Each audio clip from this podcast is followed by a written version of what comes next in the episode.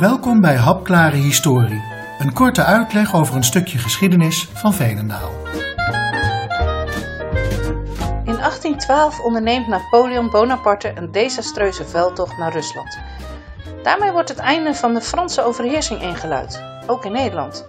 In 1815 wordt Napoleon definitief verslagen en daarmee komt er ook in Veenendaal een einde aan 20 jaar Franse bezetting.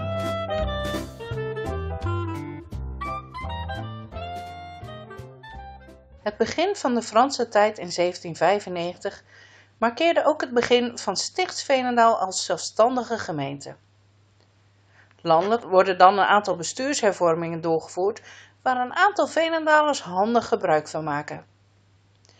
Betekent echter niet het einde van de strubbelingen, want de bestuurders van Veenendaal zijn patriotten en Fransgezind, maar de meeste inwoners zijn Oranjegezind. Wat merkt de gemiddelde Veenendaler in al die jaren van de Franse bezetting? Nu Veenendaal zelfstandig is, moet er iedere twee jaar een nieuwe municipaliteitsraad, een soort gemeenteraad, gekozen worden. En hoe krijg je stemrecht?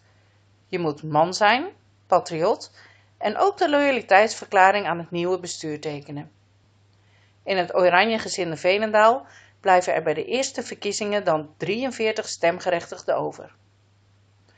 Maar al drie jaar later, in 1798, wordt de municipaliteitsraad alweer afgeschaft en vervangen door een nieuw gemeentebestuur. Ditmaal zonder burgemeester, of schout zoals het in die tijd heet. Kort daarna wordt het aantal stemgerechtigden in Veenendaal uitgebreid. Iedere man die geen uitgesproken tegenstander is van de patriotten en de Fransen, mag nu stemmen. Lang duurt dat niet. De ene hervorming volgt de andere op, met het gevolg dat de Veenendalers steeds minder zin hebben om te stemmen. En bij stemmingen over de nieuwe staatsregelingen in 1802 en 1805 komt geen enkele stemmer meer opdagen. Maar de Fransen voeren meer nieuwe maatregelen in. Na 1800 komen er van hogerhand steeds meer maatregelen om allerlei zaken goed te regelen. Zo worden maten en gewichten gestandaardiseerd. De hond, een inhoudsmaat, wordt vervangen door kubieke meter, ellen en morgen door meters. Ook moeten chirurgijns, dokters, apothekers en vroedvrouwen de juiste papieren hebben om hun vak te mogen uitoefenen. Er wordt ook gekeken naar het onderwijs. Frans wordt een verplicht vak en in Veenendaal worden stappen ondernomen om een nieuw schoolgebouw te bemachtigen. Het bestaande gebouw aan de Hoofdstraat is erg vervallen en veel te klein voor de 200 leerlingen. Maar vanwege de meningsverschillen met Gelders Veenendaal en een hoop oud zeer vanwege een, een eerdere schoolkwestie, enkele decennia eerder, komt er weinig van de plannen terecht. En natuurlijk merkt de gewone man het ook in zijn beurs dat er nieuwe heersers zijn. In 1806 worden er in heel Nederland lijsten opgesteld van ondernemers die belastingplichtig zijn. Dat levert een interessant beeld op van de beroepen die op dat moment in Veenendaal uitgeoefend worden. Uit deze lijst blijkt dat de wolbewerking de belangrijkste industrie is geworden. Er zijn dan 63 wolkammersbazen en 2 weversbazen.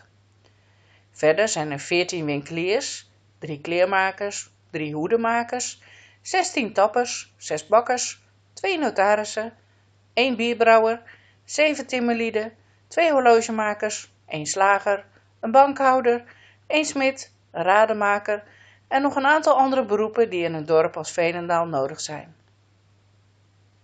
Vanwege de herverdeling van kerkelijke goederen zijn er ook meerdere overzichten van de bevolking gemaakt, ingedeeld naar kerkelijke overtuiging.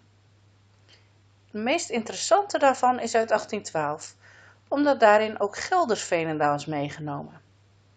Er zijn dan 2854 gereformeerden 139 katholieken, 6 Lutheranen, 93 Joden en 8 doopsgezinden. De totale bevolking van Stichts en Gelders-Veenendaal komt daarmee op 3100 mensen. Een van de bekendste maatregelen van de Fransen is de invoering van familienamen in 1811. Voor 1811 werden mensen vaak aangeduid met zogenoemde patroniemen. En dat betekent dat je naast je eigen naam ook de naam van je vader gebruikt. bijvoorbeeld Jan Willemszoon, kortweg Jan Willems. Alleen als er veel namen als Jan en Pieter en Willem voorkomen, kan dat tot verwarring leiden. Daarom waren er ook veel bijnamen in omloop, zoals uh, Willem bijvoorbeeld, of uh, Dirk de Neus. Gek genoeg zijn er maar weinig Veenendalers die een achternaam laten registreren. Dat zijn er wel geteld negen. Waarschijnlijk heeft dat te maken met het feit dat in het dorp de meeste families al geruime tijd een familienaam voeren. Zo gaan namen als De Gooier, Van Wakeren en Budding al terug naar de begintijd van het dorp. Namen die in 1811 in gebruik genomen worden zijn onder andere Van Aalten, Bouwhorst, Van Manen en Van der Sluis. Naarmate de Franse bezetting vordert gaat iedereen dat steeds duidelijker merken. In 1811 wordt een vorm van dienstplicht ingevoerd, de zogenaamde conscriptie. Alle jonge mannen in een bepaalde leeftijdsgroep worden opgeroepen voor een loting. Heb je een hoog nummer, dan heb je geluk en mag je thuis blijven. Heb je een laag nummer, dan moet je in dienst. Het is mogelijk dit af te kopen door een betaalde vervangerdienst te laten nemen, maar ja, dat is natuurlijk alleen weggelegd voor de welgestelden. De dienstplichtigen worden vervolgens voornamelijk naar Rusland gestuurd, waar Napoleon op dat moment met een veldtocht bezig is. Uiteindelijk zijn enkele tientallen Venendalers in Franse dienst geweest en maar liefst 32 van hen raken vermist. Zoals eerder gezegd veranderde de bestuursvorm nogal eens en dat had ook gevolgen voor de gemeentegrenzen.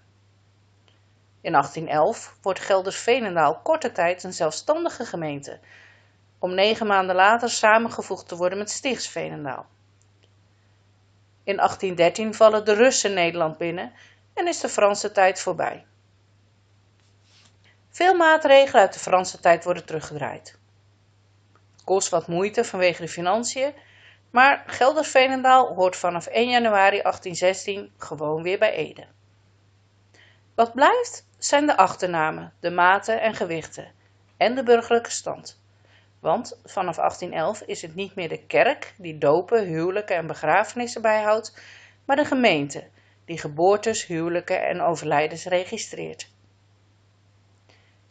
En dan zijn we in de 19e eeuw aangekomen. Een eeuw waarin er veel gaat veranderen in Veenendaal. Het dorp wordt nog één keer getroffen door een grote natuurramp. De watersnood van 1855. Er zijn grote ontwikkelingen op kerkelijk gebied en de wol- en tabaksindustrie gaat zich ontwikkelen.